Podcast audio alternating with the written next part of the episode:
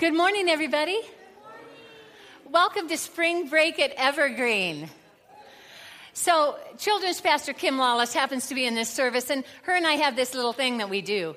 I don't know if you've seen the research, but you know, virtual trips can also be very therapeutic. And I am still a kid at heart. I don't know, all those 19 years of formal education have spring break just ingrained in me. Like, I want a spring break right? And but we're all here today. That's awesome.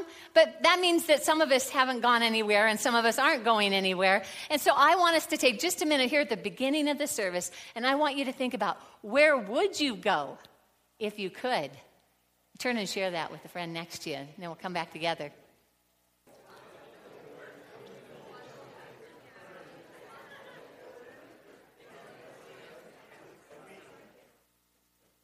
Well, Kim and I's favorite place to go is Disneyland. So, you know, just out of the blue, I'll say, hey, let's get in line for Splash Mountain. And she'll say, yeah, and I've got a fast pass for Space Mountain after that. And then we'll go on, and maybe for three minutes, we'll just have this dialogue as though we're already there. And I don't know, it's like a little vacation right in the middle of the day. So I hope you all experienced that as you shared your trips with each other. It's not at all what we're talking about today, right? Spring break. But we are going to be talking about greatness, um, but really something more than that as well. And I want you to think with me what makes someone great? What makes someone great in our culture? Is it the number of Twitter followers they have? In some people's eyes, that's true. Is it how famous they are? How well known? How much they're in the media? I mean, thanks to technology and reality TV, we can be famous for being famous in our culture without having uh, any real accomplishments behind our name, right?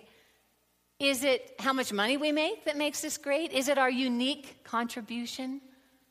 Is it something that we're the very best at for a moment in time that makes us great? Well, a lot of people considered Winston Churchill, Prime Minister of the United Kingdom during a very difficult time during World War II. They consider him a great man. But you know, he had another view. You see, he was getting ready to speak, and the hall was filled. And uh, the man standing next to him, a friend, said, Doesn't it just make you feel so good? Doesn't it thrill you every time you look out and the hall is filled and you're getting ready to speak? And he said, um, Well, it's flattering, he said, but whenever I feel that way, I always remember that if instead of a political speech being given, I was being hanged, there'd be twice the crowd. He understood something about greatness. well, I wanted you to take a look with me at this very brief video clip that Nike did on greatness.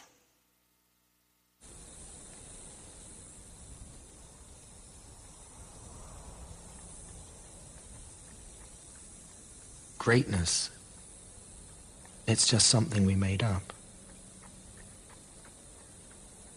Somehow we've come to believe that greatness is a gift reserved for a chosen few, for prodigies, for superstars. And the rest of us can only stand by watching. You can forget that. Greatness is not some rare DNA strand. It's not some precious thing. Greatness is no more unique to us than breathing. We're all capable of it. All of us.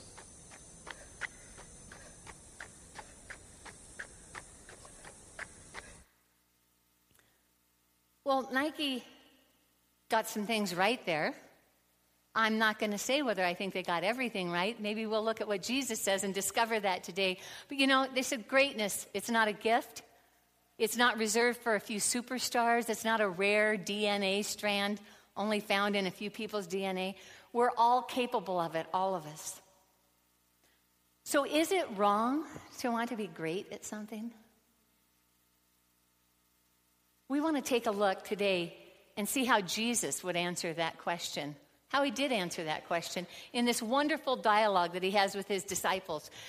We want to find out what real greatness is and where we can find it according to him.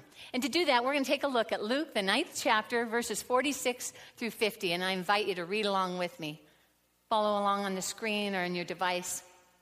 And Jesus, Luke shares this account of Jesus and his disciples, beginning in verse 46. An argument started among the disciples as to which of them would be the greatest. And Jesus, knowing their thoughts, took a little child and had him stand beside him.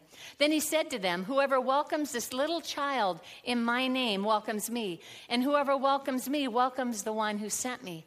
For it is the one who is least among you who is the greatest. Master, said John, we saw someone driving out demons in your name, and we tried to stop him because he's not one of us. Do not stop him, Jesus said, for whoever is not against you is for you. Okay, does anyone besides me see the irony in the fact that Jesus' disciples are arguing about who's greatest when Jesus is in the room? Well, he's on the road there with them. I don't know. I think that's kind of like two junior high boys, basketball players, sitting with LeBron James and arguing over which of them was the greatest basketball player. Or a couple of novice golfers like Jared and I sitting down with Tiger Woods and we're busy talking about which one of us is the greatest golfer, right? I mean, I find that humorous. I find it fun that the disciples were having this conversation. Well, this is a story about more than greatness. And so today I want to we're going to talk about greatness, but we're also going to talk about this process that Jesus did because we're getting a snapshot of the disciples growing up before our very eyes, as a mom would say.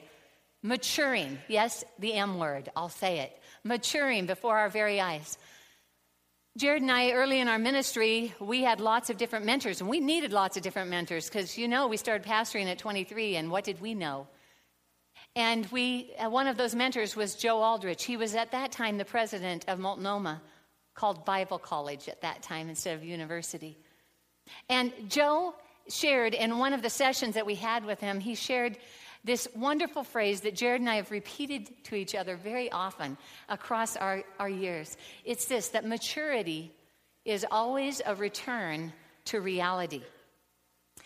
And I want to say today that Jesus is really good at showing us reality, what's really true. And we have this amazing snapshot of this process that plays out over and over again as we mature and grow up, just like it did with the disciples. I think you're going to recognize it in your own life. You see, Jesus unmasked them, and then he took a look behind the mask, and then he gave them a reality check. He told them what was really true. And we want to talk about this three part process, and we want to talk about what he showed them. And the first part is just that Jesus unmasked them. It says Jesus knowing their thoughts. Now, Mark's account gives a little more description to this that helps us see it that way. You see, they were all walking on the road to Capernaum. And apparently, Jesus was far enough in front or far enough in back that they didn't think he was hearing them. So they were having this wonderful discussion about who was the greatest. And Jesus waited, it says in Mark, until they got to the house in Capernaum. And then he turned and asked them, What were you talking about on the road? He loves to ask a question that helps unmask us. And their response was to keep quiet because they were arguing about who was greatest. Isn't that kind of like getting caught with your hand in the cookie jar? You know, mom walks in the kitchen and you're sneaking what you weren't supposed to be having. I think that could have been how they felt felt there. But says they were arguing about who was the greatest. And that word arguing is an interesting word because it means to reason thoroughly, to deliberate, to reflect upon something, to discuss, but more than that, to dispute, to actually have some friction, some contention, some strife about it. In fact, in the New Testament, this word is always used with a derogatory connotation, with a negative attached to it. The disciples were discussing and arguing about who was going to be top dog in Jesus' kingdom. They still think that it includes him overthrowing the Roman government, establishing a new world order with him at the top of the pecking order and them immediately under him. They're still thinking that, even though Jesus, in the, just in the previous weeks leading up to this, and just before these words even, has been sharing with them this is what's going to happen. I'm going to go to Jerusalem. I'm going to suffer. I'm going to die. I mean, a lot different picture, but they just don't get that. Jesus unmasked their thoughts. He uncovered, he revealed, he exposed with that one little question What were you talking about on the road? Do you think the disciples might have felt that way? We call it, you know, feeling naked in front of everyone. I mean, I've, I've had that happen to me before. Psalm 139, verses 1 through 4, says it this way, talking about God's omniscience. It says, You've searched me, Lord, and you know me. You know when I sit and when I rise. You perceive my thoughts from afar. You discern my going out and my lying down. You're familiar with all my ways. Before a word is on my tongue, you know it completely. Have you ever had Jesus unmask your thoughts? Strip away or cut through the layer that you put up in front of it and help you see what you're really thinking, what's really going on behind all that? We all are capable of self deception and of having blind spots. And Jesus is great at showing these to us, at unmasking those. I was 30 years old. I'd like to say I was a lot younger than that. And Jared and I were at, we had just finished uh, six and a half years planting our church and handing it off. That's like handing off your baby, by the way. And we were now on staff with our mentor, Roy Hicks Jr., at Faith Center in Eugene. And so that was the role out of which we came. We, we asked Roy, can we go to this first ever How to Plant a Church conference? We kind of had that backwards, didn't we? Plant a church, and six and a half years later, go to the conference on how to do it. But it was still really fun. It was at Fuller Theological Seminary, and there were two keynote speakers, Bob Logan and Carl George. And Bob Logan came on the church planting side of it. First time to meet him after one of the sessions was out in the sunshine, out in the area where the commons area, and we were talking. And I engaged him in conversation. And as we're talking, I was introducing myself. And as I introduced myself, I made myself sound, I made Jared and I sound more important than we were. Oh, I don't even remember the exact words, but I didn't, I just described what we were doing in more grand terms, all of that. I don't know, I might have even given us a title. I'm not sure. If it was, it was self proclaimed, right? And then my husband came along, and he stood there with me, there in that uh, commons area, and he started talking to Bob too. And Bob started asking him questions. And of course, my husband, he didn't do that. He was humble.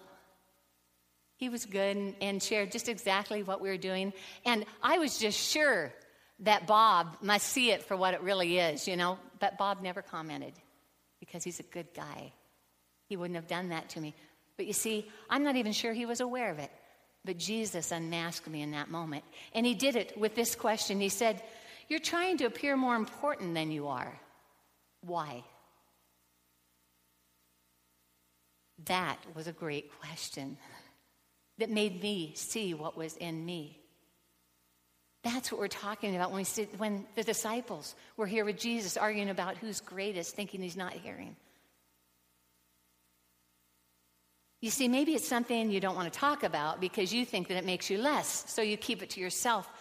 But uncovering what's really behind what I'm saying or thinking or doing, that's Jesus' specialty. It really is. And it often comes in the form of a question. Let me pose a few that he's asked me before. What are you afraid of? Why does that matter so much to you? Why did you get so easily discouraged by that statement? What do you th- want your kids to care about? What are you really upset about, Anne? Why are you bored? Last month, I was reading in Exodus, and I was reading chapter 37. And these were a few reflections, and, and this is where he asked me that question Why are you bored? The whole chapter I wrote is just a recitation of how the Israelites made the items of worship for the Lord's presence in the tent of meeting, just as God prescribed. It's a record of obedience. And honestly, that can be a little boring to read about. Everything goes well, the objects turn out beautiful, just as prescribed. It's without any drama. And that's when he said, Why are you bored with this, Anne? And I put, let's face it, obedience is not sexy. If by sexy we mean exciting and alluring. As I write that, I think, is that a place where I've been shaped by culture? Is that my fallen Anne expressing itself more than the image of God in me? Because obedience brings peace and blessing and joy and freedom. But have I become like the culture I'm in, addicted to drama and crisis and excitement and messiness, where even the weather is shared. And I wrote this with overwrought drama and a sense of crisis when there is none. I think we've all experienced that. And so I wrote, I'm catching myself going ho hum after a chapter in your story, God, that is filled with people doing the right thing the slogan, sin sells, comes to mind. I'm not sure my response captures your hungering and thirsting after righteousness. I confess my attraction to a little bit of bad, a little bit of breaking the rules. I want to wholeheartedly pursue your righteousness without reservations or hanging on to a little bit of bad. Purify my heart, Lord. Well, that was my question, but my question for you is what question has he asked you lately that's uncovered for you your real intention or motive? Jesus loves us too much to not intervene like he did for these disciples. He unmasks us and he unmasked them so they could experience his life and transformation. He knew where this thinking would take them, and so he in- intervened in this nook of their life. And He is the only one who can see around the corners in my life, in the dark recesses of my thoughts and my hiding places. And I have to tell you that He doesn't stop there because He goes on, just like He is going to do with these disciples. And He wants me and He wants them to acknowledge what's behind the mask. He takes the mask away and then He takes a look at what's there. And what He saw here was this 12 guys arguing about which of them was going to be the greatest. Jesus interviewed, intervened in them, their lives, when their thinking would get them in trouble. Now, they were ambitious. Is ambition wrong? No, it's not really. Ambition by itself is good. Ambition is to have an aim and a goal. It inspires and motivates us to discipline ourselves, to keep going along obedience in the same direction. It's striving towards something and aiming for something and aspiring to something that's bigger than ourselves and beyond ourselves. I have a friend who just posted a, a little note that he found that he wrote to himself in the sixth grade. His family was moving, and as you know, for a sixth grader, that's not an easy thing. And he had three things on it. He said, Here's my three ambitions stay close to God, don't let moving get in the way of God, and make a good impression on people. The question is is this good ambition or is this selfish ambition? God's the one who knows the answer to those questions. Jesus, it's his specialty. So the Bible has a lot of examples of good ambition, like I consider this sixth grade ambition. Colossians 3:23, one of my favorite verses, whatever you do, work at it with all your heart, as for the Lord rather than for men. Or Paul's words we make it our ambition to please God. We make it our goal to please God. Or in Philippians, when Paul talks in chapter 3, verse 14, and he says, I press on toward the goal, the goal to win the prize for which God has called me heavenward in Christ Jesus. I mean, ambition is good, right? And there's lots of great examples.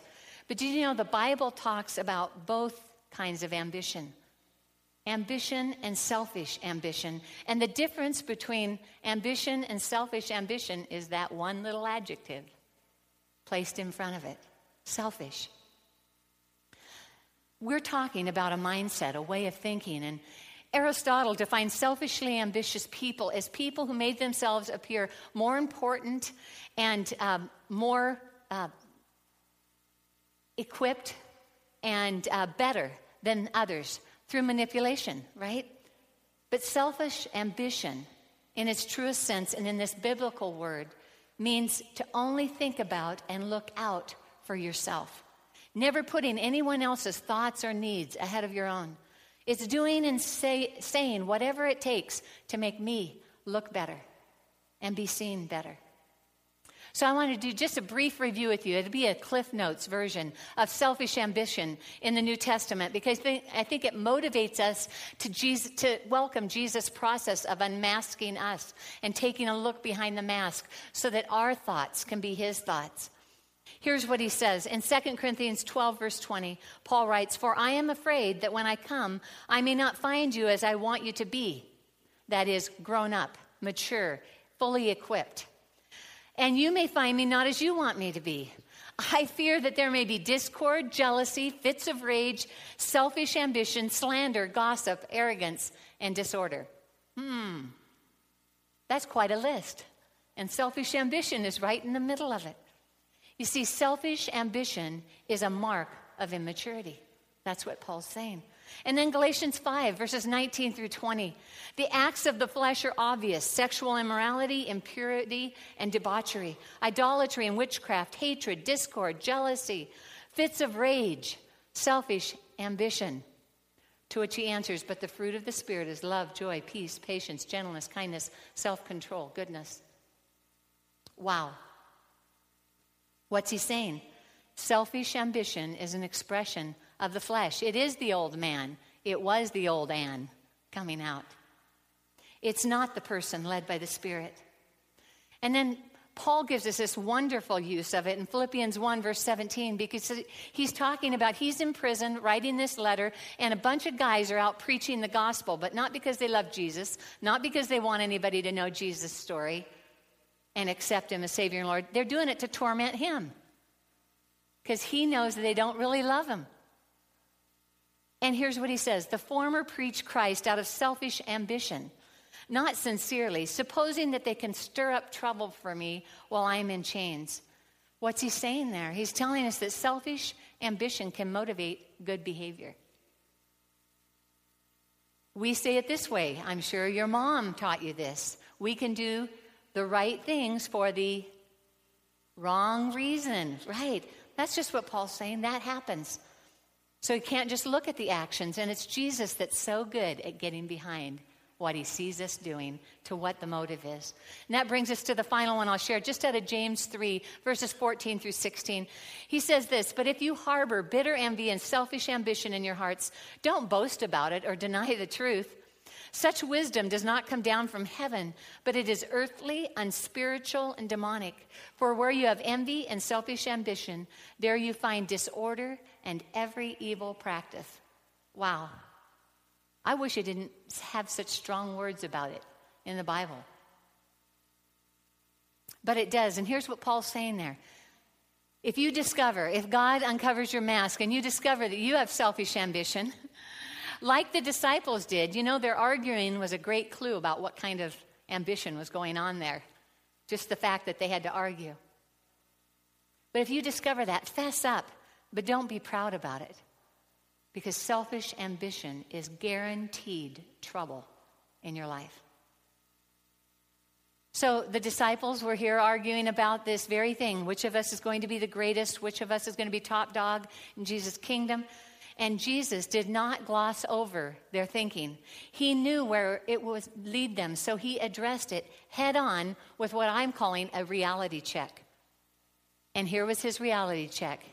He took them, he took this child and put him in front of him, and he told them, The one who is least among you is the greatest. The one who's the least.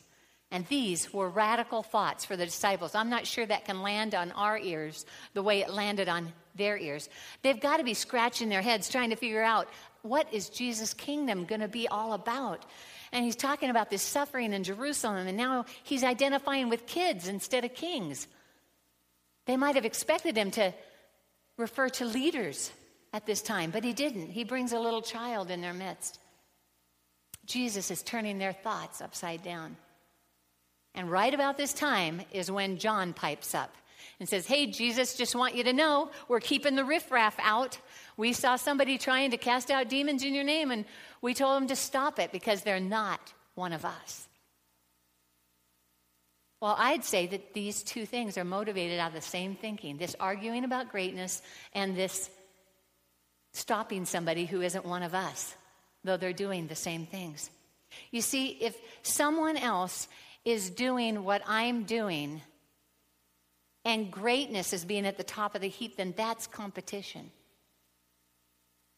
And those people that are not of us are competition. But if I'm a servant and I find another person who's doing what I'm doing, that's another servant. And the more the merrier, right? The more the merrier. So, but if I'm climbing a ladder and if I'm power hungry, then another person doing what I do is a threat. And these two conversations are coming from the same reasoning. I don't know if you've ever th- felt threatened by someone, but it always comes from this misunderstanding about what it really means to be great. So, what makes someone great if it's not having a top position of power or hierarchy like the disciples were pursuing, being the top dog? Or if it's not the number of followers you have on Twitter or being famous for something or doing something the best in the world at a moment in time? Well, Jesus describes it, and Paul tells us how to get there. You see, Jesus tells them the least are the greatest. You have to keep going down the up escalator, honoring others above ourselves. And Paul tells us how in Philippians 2, verse 3, when he says, Do nothing out of selfish ambition or vain conceit. Rather, in humility, value others above yourselves. Greatness, Jesus said, is putting others first. So Nike had some things right when they talked about greatness. They really did. It isn't a gift as though we had no responsibility. It is not reserved for a few superstars. It's not a rare DNA strand that only a few can accomplish. We're all capable of it. All of us with God's help. We don't have to search for it because Jesus showed the way. It's counter to all the culture's popular notions of greatness. It doesn't begin with us, it begins with God. And Jesus shows us how. You see, in love, he said no to comfort and yes to suffering. He said no to the power and rights were, were his as a son of God in heaven, and instead came and lived with human limitations. And we celebrated this in communion. He said yes to dying on a cross, and then he rose from the grave to give us victory over death. He showed the way because greatness always starts there first with God. Greatness is a dad that builds a fort with his daughters and they all watch Frozen in it. Greatness is the coworker who gave up her job in the latest downsizing of her company because there was a single mom on her team who had similar skills. And she said, Take her, let her have the job, not me. You see, greatness is someone preparing meals for a single dad's daughter because the dad had to work late all that week and wouldn't be home.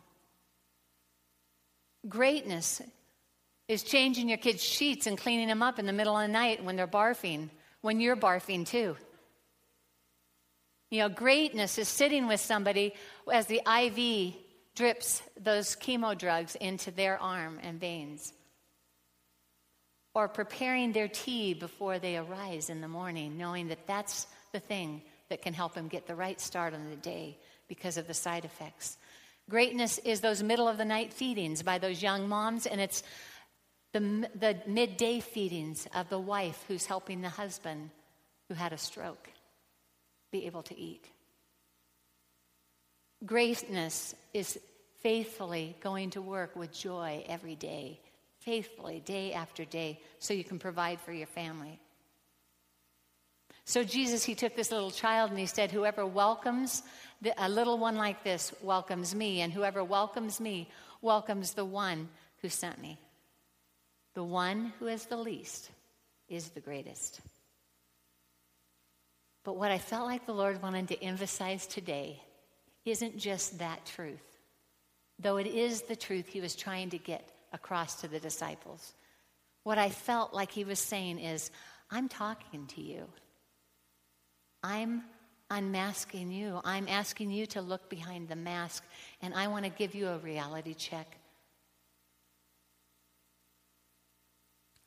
Jesus wants to give us more than his perspective on greatness. He wants us to see a process by which we grow up and mature if we'll embrace it. And sometimes we do, but sometimes we don't. Sometimes we don't want to talk about what's behind the mask. Sometimes we don't want to acknowledge what when he's tapping us on the shoulder with what he sees in us. So I don't know if you're a Toys R Us, I don't want to grow up kind of kid, or a 21st century Peter Pan, or a type A driven personality, or somewhere in between all of those. Jesus wants to continue this process, this process that he started with his disciples then, that he's still doing today with his followers. And he tells us that he comes and sees what only he can see. And he helps us take a look behind the masks in our life and then he shows us what's the truth and what's the lie. And when we decide to agree with him, that's when we grow up. That's when we mature. When we return to his reality, God's reality, what's really true. Not what we think, but what he thinks. So I invite you to consider with me where are you in that process today? Not necessarily about greatness, it might be something else that He's put His finger on in your life. Would you consider these three with me? If it helps you to close your eyes, you can do that. Sometimes it does. The first question is this Has Jesus unmasked something in your life today or recently? Are you aware? Has Jesus highlighted something in your life that's the thought behind the thought? Psalm 139, that psalm that I read the first verses of it ends this way with D- David praying this prayer Search my heart, O God, know my thoughts, and see if there's any anxious way in me, any hurtful way in me. A great prayer if Jesus has just unmasked you. And then behind the mask, are you ready today to be honest about what you're really thinking? About what's really going on behind that mask? And the third one is just this reality check. Are you ready to change your mind? It's an old fashioned quote, but very biblical word repentance. It's where I change my mind to agree with what God says about what He's uncovered. And when I do that, that's doing a 180 degree turn. That's what it was for these disciples. Instead of thinking about this top dog thing, they had to turn and think about it. No, it's the least. It's what I do on behalf of others, not what I do for myself. According to God, not according to our emotions. Would you pray with me? Jesus, I just want to say thank you for your word that examines us, that cuts, Lord, the very intentions and motives of our heart. And Lord, today we just submit to your process in our life. We want to grow up. And I pray right now, Lord, for anyone here who would say, He's been talking to me about something a way of thinking that's detrimental.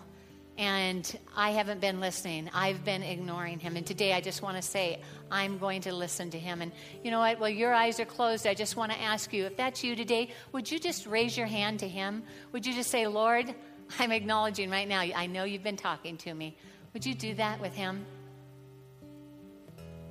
And then some of us today, Jesus, behind our mask, we're ready to get honest. I'm ready to call it what you call it, God. And if that's you, would you raise your hand if you're ready to call it what God calls it? Something that He's highlighted in your life. You don't have to make it up. He's pretty good at putting His finger on stuff for me, I know. And then the reality check. Are you ready to change your mind? Are you ready to agree with Him and say, Yes, Lord, that is what this is? I, I see it now for what it is. Lord Jesus, we're just so grateful for you. So grateful that you can see the nooks and crannies, the corners behind every mask we had ever put up. And that you uncover that, Lord, so that we can have a better life. We can become more like you. We can follow you wholeheartedly. Thank you, Lord. Thank you. With every head bowed, I just want to make opportunity if there's anyone here that hasn't said yes to the amazing thing that Jesus has done for every single one of us. As I said, he said no to comfort and instead endured suffering, and He did that for us on the cross. And if you want to say yes to Him today, if you want to begin that adventure of walking with Him, would you just raise your hand? Would you look at me? It's just a chance for us to agree about it. I'm not a special person, no more special than anyone else in this room, but it's a chance for you to acknowledge it. It's a way to really seal the deal with Jesus. So I'm looking across the room. I don't want to miss anyone. Great decision when you make that. Thank you, Jesus. We're grateful to you. We love you. We anticipate a great week with you of growing up together. In Jesus' name, amen.